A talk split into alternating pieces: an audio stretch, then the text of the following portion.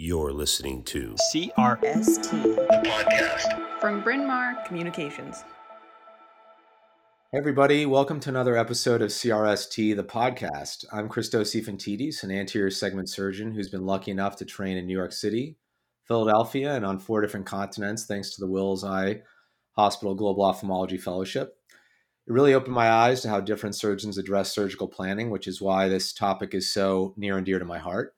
Uh, I recently transitioned from academic practice at the University of Colorado in Denver Health to private practice, and I'm now at Tyson Eye in Cape Coral, Florida.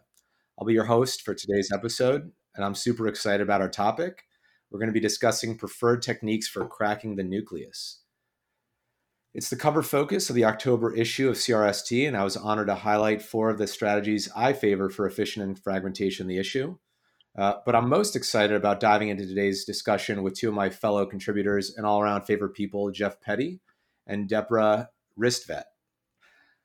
Jeff and Deb, welcome. Let's start with some introductions. Uh, Jeff, why don't you go ahead and uh, introduce yourself to the audience uh, and tell them a little bit about the man and the legend? Yeah, I'll, I'll, find out who to talk about as far as legend goes. Uh, Christos, thank you. Thank you, CRST. This is an honor. I'm Jeff Pettey. I'm Salt Lake City, Utah. Uh, I've been at the Moran Center from the start of my residency um, through International Global Fellowship uh, and now as uh, program director and you know continuing to work in the global realm. I, I love this topic. you know, teaching residents, you you you never really get stuck in one particular technique. you know, between you know vertical chop, horizontal chop, they they really are you know greedy and they want to learn it all, and that's fantastic. Um, and today we'll discuss a couple of you know phaco sparing at least disassembly techniques uh, from from my article. And uh, again, honored to be here and excited to to learn more from you and Deb. Awesome, Deb. Why don't you introduce yourself, and uh, we'll uh, get started after that. Hi, everyone. I'm Deb Ristvedt. I'm a third generation ophthalmologist from Alexandria, Minnesota, part of Vance Thompson Vision.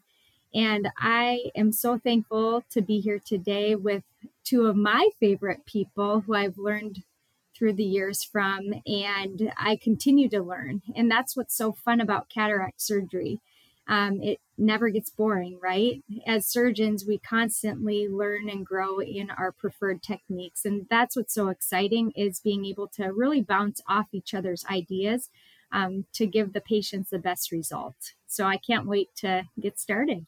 Yeah, that's that's a, a great point. There's not just one way, and that's what I think we're going to um, talk about today. But um, just as a little fun fact, uh, third generation, uh, Deb's grandfather actually was one of the uh, pioneers and mentor of uh, and real just hero of mine who who worked in Sierra Leone, who I uh, really uh, looked up to and still do. So, um, but um, anyway, let's let's jump right in. So, you know, with this October issue, talking about fragmentation techniques of the nucleus, as Jeff pointed out, trying to spare phaco energy. So I think we can all agree that phacoemulsification has re- revolutionized cataract surgery.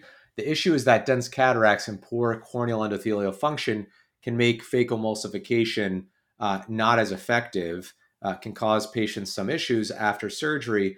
And, and so cracking the nucleus in different ways really uh, comes to the forefront uh, for us as patient advocates and surgical educators, it's our responsibility to be as exposed to as many techniques as possible so we can find out what feels most natural for us and then we can share it with everybody that we teach residents fellows and other colleagues. So uh, just to touch on my article uh, i talked about four main categories uh, of techniques. Uh, one is with a nitinol loop. We've uh, mostly heard of the miLOOP uh, but there are other types of devices that are like that they're a nitinol wire uh, that we can insert into the eye and uh, loop around the lens. And I think we'll be hearing more about that from from Jeff and, and Deb. So I'll, I'll hold off on talking about that too much.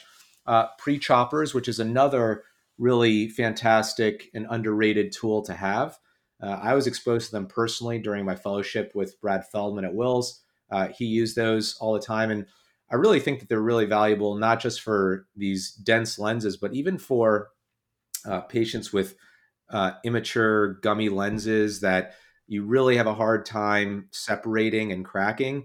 Uh, a pre chopper like the Akahoshi or some of the other ones are just fantastic because they spread that surface area of the instrument along the length of the cataract. And so even in soft lenses, they can really applanate nicely and get a nice crack in the lens. Uh, and I think we're going to have uh, some talk about that later on too. So I'll hold off going into detail. Uh, but the other ones, uh, the other two, the modified chopping techniques and femtosecond laser, I do want to touch on and get your thoughts on it too. Um, with femtosecond laser, you know, I've uh, not had a ton of experience, but the experience that I've had with it is that um, you know it's it can make the capsulotomy, sure, but uh, with with really advanced cataracts, part of the issue is the brunescent nature of the cataracts, and getting a laser through a brunescent lens is pretty difficult. And for uh, me, I know the hardest part about cracking a lens is getting through that posterior plate, right at the back of the cataract. That tends to be uh, where the laser can't get to, and the most important part for us. So, from a effectiveness standpoint, I haven't found it to be super effective. There are some clinical trials that I, I mentioned in the article that looked at femtosecond versus simply just phaco. They did find that femtosecond laser did decrease the total CDE, but uh, unfortunately, they didn't find that there was clinical uh, relevance there. So the patients didn't have any better outcome because of that femtosecond laser. So, um, gonna wonder what your thoughts are are that. But uh, I also want to talk talk uh, about some modified chopping techniques. There's you know a, a dime a dozen of them. Uh, for me, I'm a, I'm a vertical chopper. Um, I do that you know for most of my cases, and uh, I I modified a technique where you can drill some holes with the the phaco tip into the lens uh, in multiple places, kind of like in a circular fashion, uh, before doing any cracking.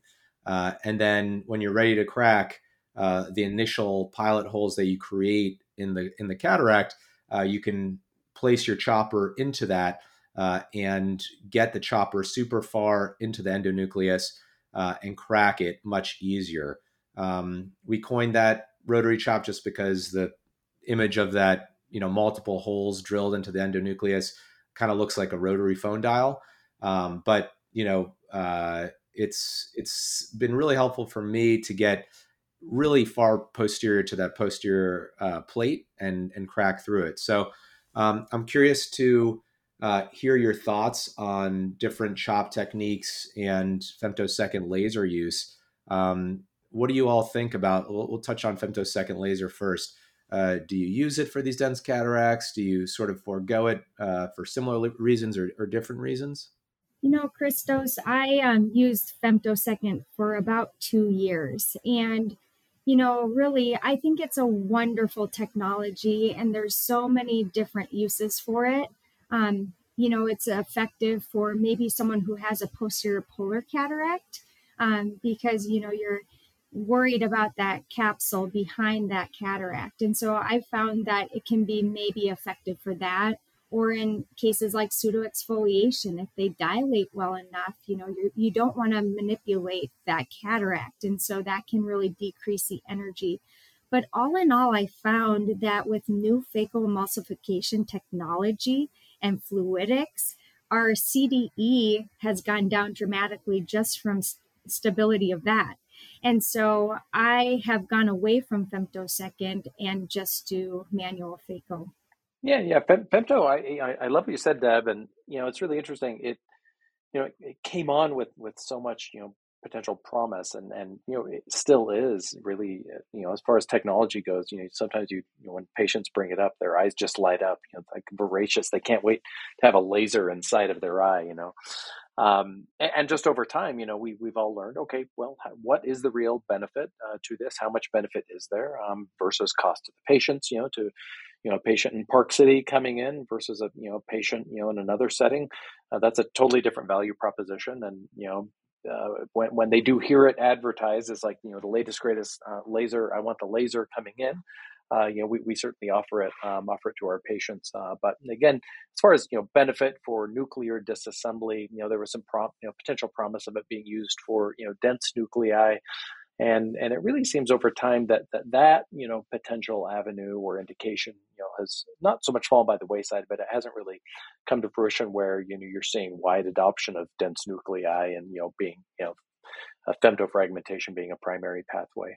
Yeah, those are those are excellent points. And I was, you know, Jeff, I was surprised too at the most recent um, ACOS meeting in Deer Valley. Uh, near Park City, we we were discussing this uh, with dense cataracts, and I was pretty impressed. There were a good amount of folks in the audience who still use femtosecond laser for dense cataracts. And I'm thinking, I wonder if I'm just not using the pattern correctly or whatever. But, you know, as you mentioned, there's an added cost to it. And as Deb mentioned, there's just fantastic um, options for phaco, and the technology continues to improve um, from a um, you know effectiveness standpoint and not needing to to really use too much CDE. So um, I'm I'm in that same camp where uh, even if it was shown to be decently effective of segmenting the lens, phaco technology is just so powerful these days. Um, the the cost uh, you know ratio is is um, not not super high for me. So um, great. And then in terms of just uh, modified phaco chop techniques. Um, I know some of you uh, chatted about or uh, described that in the um, articles, but are there some go-to ones for you that that you want to touch on? So I feel like my technique continues to evolve because I find what's you know, in my population, the best. And in Minnesota, we have Scandinavians, blonde hair, blue eyed pseudo exfoliation patients. And so I've found over time that in our area, patients may not dilate as well because of pseudo-X. They're worried about zonular support. Um, a lot of patients are on Flomax, you know, with poor dilation. And we have good old farmers who come in with denser cataracts. And so I've kind of modified my um, divide and conquer technique. So I don't know. I was thinking about all these cool names because Christos, you've come up with all these beautiful coined cataract terms. And so maybe like the groovy chop, you know, where I'm grooving in the center, dividing the nucleus, and then I'm chopping after that. So I really don't like to rotate the cataract. I like to make sure I get a good fluid wave under that cataract um, so I know that it's going to be free. And then I make a nice groove in the center. I divide it with my Sinskey hook, and then I actually do a side swipe. So I actually take my phaco and I go to the side and then chop that into quadrants. And those quadrants are removed, and then the hemi- heminucleus is taken out and chopped from there. And so I've kind of taken all these techniques and I find that it works really well for those gummy cataracts. I feel like it works well for small pupils, pseudoexfoliation, um, for patients that maybe you can't see far out into the periphery to get that nice vertical chop. Um, Christos, I love your rotary technique. I think it is brilliant for dense cataracts. And I remember texting you being like, oh my goodness, this is so helpful um, because it really does help you get down to that posterior plate. And so that's been such a helpful technique, you know, for those dense, dense cataracts. Yeah. Well, thanks for saying that. And actually, for those who want to check out your technique, uh, in the article that you wrote, there's a QR code where you can uh, watch your your technique on Eyetube. So I thought that was really slick to be able to phaco sideways as well. Um, well, let's let's transition actually, since you know Jeff, you talk a lot about some cool techniques and technology. So you know, in your article, you really highlighted the uh, adoption of new techniques that can minimize phaco energy, what we call the cumulative dissipated energy or uh, CDE. And so, um, can you talk a little bit about uh, a couple of the things that you uh, use uh, on your day to day for tackling these dense cataracts? Yeah, yeah, you know, I, I love what you said, Deb, and, and actually, I, I think I think non-rotational phaco techniques it's pretty fundamentally important, and everyone should have a go-to technique that for 85% of lenses in the case where you think boy could there be zonular weakness that you don't rotate we do so much um, damage and traumatize zonules um, and and you know really rotation is is is you know in, in a lot of experts estimation the the step that we're doing the most damage. Uh, all right so uh, you know christos I, I, love the question. I think uh, you know, harkening back to some things that Tom Oetting have said, you know, you, you really do want to have uh, a technique for soft, soft lenses, right? Those really annoyingly soft lenses that can somehow be more difficult to take out than your four plus and then you know your two plus three plus then your four plus and and you know there really isn't a perfect technique that spans all of them although the chop techniques you know you, you, can use those in a wide variety. You can certainly use divide and conquer techniques in a wide variety but in those you know three four plus you're just burying you know the endothelium with, with a lot of energy. So um, i'm going to start just talking about two things uh, one in detail a second one a little uh, ask you guys your um, opinions on. So uh, non-phaco disassembly, uh, so pre-chopping. So for those of you, you know, listening, driving, wherever you are, if you haven't seen a pre-chopper, what is? Uh, imagine taking, you know, you've got this beautiful birthday cake sitting on on, on your de- desk, and it's a you know nine-inch birthday cake. You got to divide this thing in half. So you take two spatulas, one your right and one your left. You put the spatulas together and you just push that right down in the middle from the top to the bottom, and then you just separate with these paddles, and you separate that cake right in the middle. And that is pre-chopping.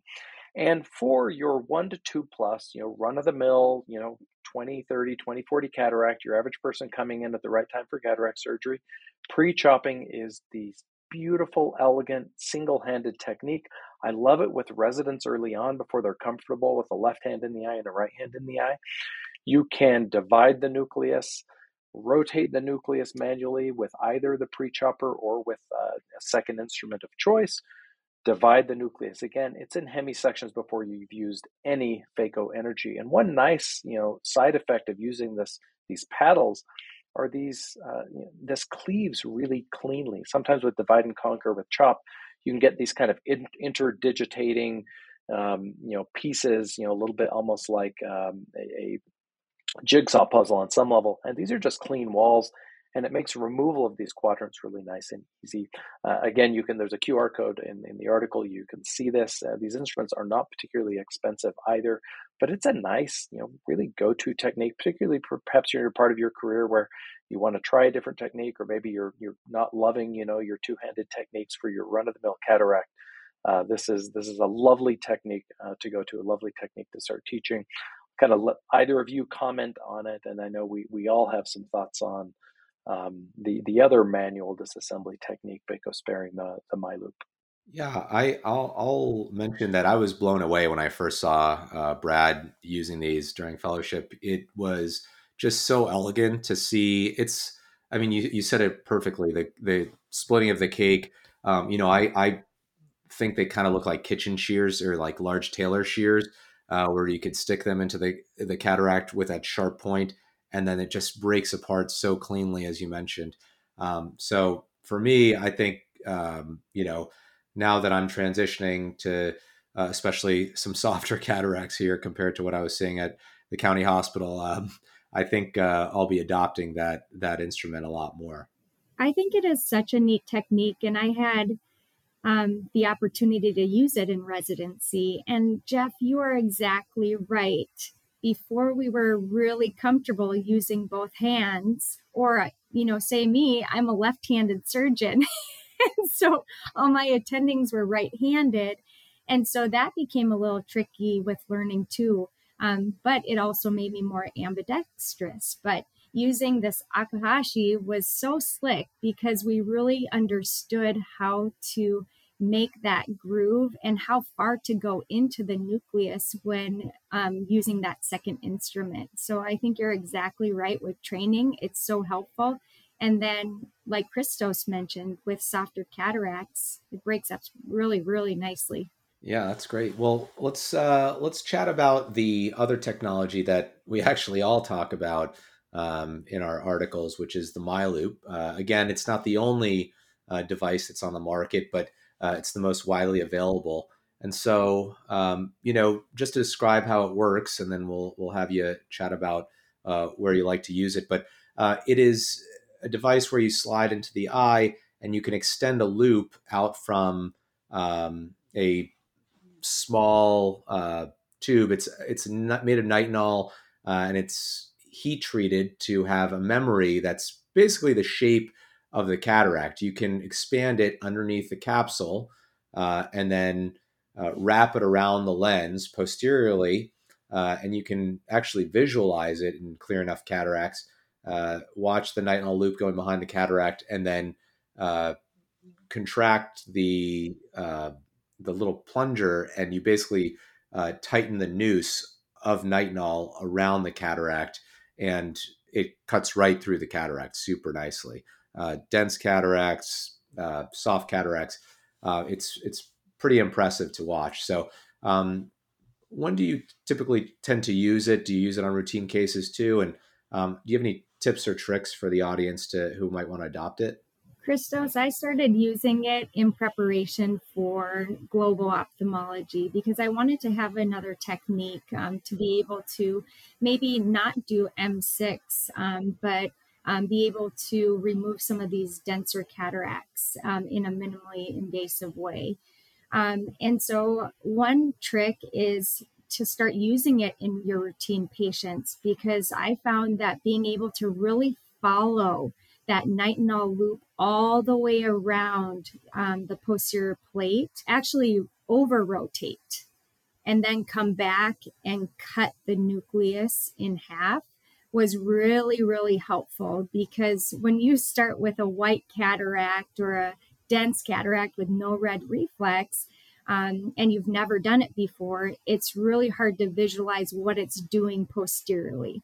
And so that's one thing that I would recommend for people is um, to do at least 10 routine cases and to really get that technique down. The second reason of doing that is because a lot of our denser cataracts are going to have weak zonules. And so you want to understand how it stretches. And so you can either stop if you need to, if you see any zonular weakness, or to really understand how that nitinol ring is expanding in the eye and be okay with continuing. Great, great points. I, I, I just, you know, I, I love what you're saying, and paying attention to zonule is so important. You know, uh, if I was designing an instrument that could help me, you know, push an entire lens into the vitreous, it might look something like the miLOOP. Now, it, it doesn't, but you really need to have a low threshold for just backing off because you are putting in a paddle that is then rotating behind. And so you've, you've really got 180 degrees of, of, of pressure or force, uh, you know, downward. And if you've got loose zonules, it, it can, you know, make a hard case, uh, you know, a, a, now combined case with retina. So uh, the, the other thing I, I, really recommend, so when you first get your miLOOP out, uh, before you go into the eye, extend it all the way and then put it on the cornea and mentally visualize where that centers. Uh, the anterior segment uh, anatomy varies, the white to white varies, and if you rely on pushing it all the way to that hub or plunger, uh, a majority of the time you're actually going to be pushing it too far distal and actually you know potentially worsening zonulopathy. So just make that mental note as i open this sitting on the cornea before i've gone in the eye where is the center? Where is that hub that proximal hub they have? Where should that be relative to the limbus? And then remember that as you're you're you're inserting it and that'll save you uh, a lot of distal zonulopathy and uh, and there have been bag breaks with this by people just pushing too far in relying on that hub to stop them. Yeah that's a great point. I mean it's uh, if if not done correctly i mean it could be an intra, intra cap too um, but uh, you know like anything we didn't find, you know, it's not like the Phaco and the stone, right? Where we pulled this Phaco handle out of uh, a stone, just started using it, and it was glorious. It it took, you know, we we need to do 86 cases of those before somebody says you can do this even on your own. Um, and so I think we need to give a little bit more uh, leeway to devices, not just jumping into complex cataracts, as uh, Deb said, or um, just you know giving it the respect it needs to really uh, understand the anatomy, how the device works. Uh, you should not go into any of these new devices thinking I, I can do you know one and I'm ready to go. Uh, so there's definitely a learning curve, but I found it to be quite easy. Um, you know, the the other thing I really like that Deb kind of touched on is it actually is one of the few things that cuts from the outside in. If you think about it, it, it brings everything towards the center. Um, and uh, whereas we're really trying to crack by pushing against the bag, if you think about it, this, once it's in place, is bringing everything towards the center, which um, is is kind of novel in itself. So, um, but looking forward to seeing how it plays out more. It's now uh, device that uh, Zeiss owns, and so I think from a distribution uh, standpoint, it's going to be more widely available. And uh, curious to hear what surgeons out there listening uh, have to say about it. So please reach out and give us some feedback on it. Um, so let's let's jump over to Deb your your article. I really liked how you highlighted the value of pre planning. You know, you can save yourself so much grief if you just pre plan, understand the different algorithms that you're going to go down depending on what happens, uh, and just being ready to change course. Uh, and you know what's best for a given situation. So tell us about your go-to technique um, for really dense cataracts. I know you talk about the manual small incision cataract surgery technique. Uh, you're talking to two huge fans here. Um, both both Jeff and I uh, love to do this surgery. Uh, and so, can you talk a bit about your your surgical planning for that and uh, what you tend to do? I love to make notes before I go into surgery. I have the IOL master chalked up with notes, whether they're on Flomax, whether they're a poor dilator, whether they have pseudoexfoliation, if they've had trauma, uh, the density of the lens, anything that you know I'm catching on examination that could change course. And so I actually have um, things right out for us because what happens when we have a complication? You need it now. and so having things that are readily available, you know, capsular tension rings and trypan blue and more viscoelastic and a three piece IOL with a different cartridge, anything that you think you would need if, you know, things don't go the way that you planned or say you have to convert to MSICS, you know, where you think you can phaco and you're just having a really difficult time.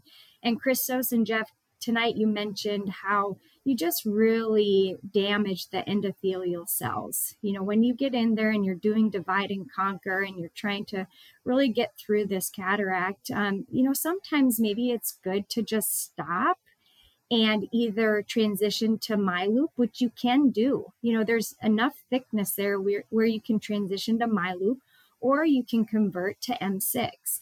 And for those of you who haven't done global uh, work or have been on a missions trip, I would definitely encourage you to go. These people don't have care, they need our help. Um, they're blind, and a lot of times they're not working and providing for their families. And so, I'm really passionate about that. And, you know, I remember my grandpa talking about as a general surgeon how he started doing cataract surgery. And it was basically um, people from the village coming to him saying, Is there anything that you can do for my dad? They would lead him in. He couldn't see, he wasn't working, he wasn't providing.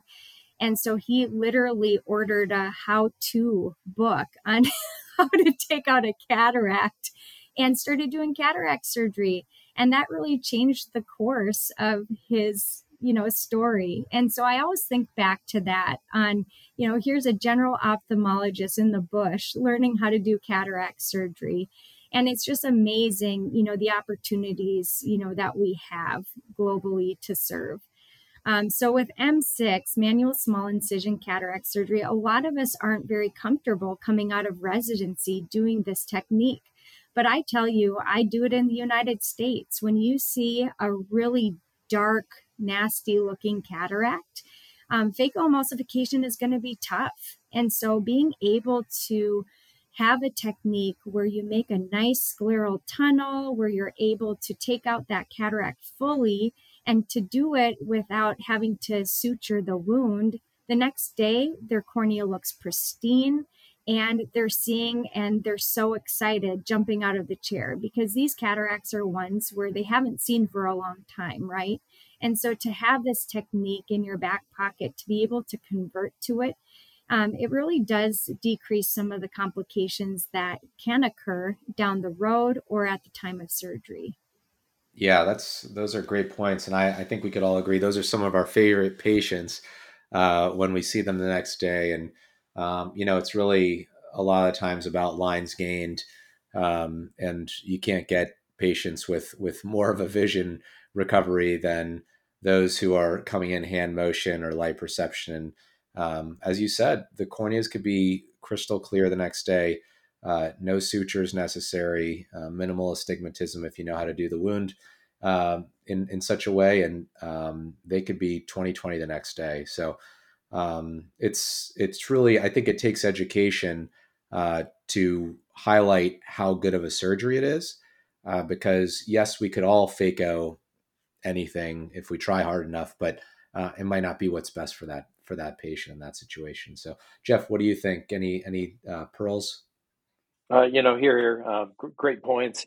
You know, if, if you haven't done uh, any form of, of manual delivery of the nucleus, uh, you know, either whether that's MSICS, ECCE, uh, and that that's a you know at least you know 10 years of ophthalmology trainees that, that we've really gone away from having this you know manual form of delivery uh, best practices. Th- this is not just like a simple modification of a, a, nucleus chop, you know, that you're used to. This this is a pretty significant excursion from what you've done if you've only done clear corneal uh, cataract ex- excisions.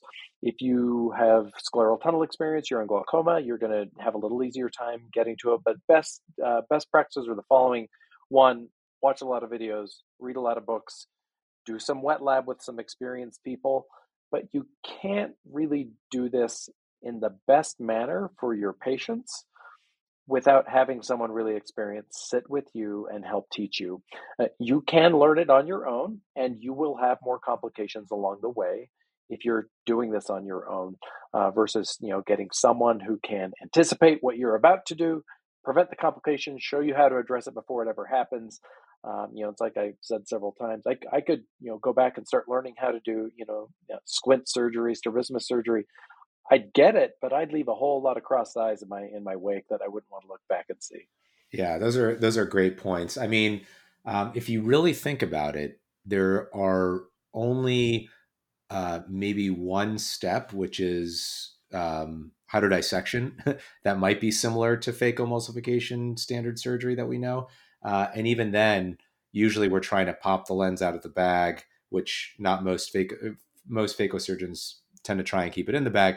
And so every other step is different. And not all cataract surgery is just cataract surgery, right? It's not um, similar in, in really any respect. And so, as you mentioned, really getting that experience, um, sitting with somebody, doing the wet labs, um, just like with phacoemulsification, this is you know just as difficult. And studies show that in the hands of trainees, um, there can be more complications simply because uh, these are not routine cases. They're they're uh, more mature cataracts. Zonulopathy can be uh, frequent, and so uh, really setting yourself up for success. Uh, and really going back to what Deb said, I cannot tell you how um, how much you can decrease uh, anxiety levels and feel really confident when you just map everything out. Uh, you draw out the case, you think about what could happen, you draw that out. Uh, you just sort of have a game plan. Um, there's nothing you haven't uh, thought about, and that way you stay cool as a cucumber in the OR. Um, and that's what allows you to have clear decision making. So, um, super important. Um, so, you know, I guess what I'm hearing here is that there's no one answer to these cases, uh, no single best way to crack the nucleus. Uh, I'm happy that we covered so many different techniques here uh, based on the different types of settings you're in, the resources you have. Uh, and most of all, hopefully, the audience has heard a couple of new things that they're willing to try out. Um, if you need to learn more or want to learn more, um, you can check out the articles that we we uh, wrote. It's the cover uh, story of the CRST um, October issue at crstoday.com. Um, Doctors Pettey and and uh, do you have any last comments before we sign off? I just want to thank CRST again um, for allowing us to do this um, nice podcast. And Christos, it's always an honor to talk to you and learn from you. And um, I will continue to be in awe of the techniques that you're coming up with and all that you do.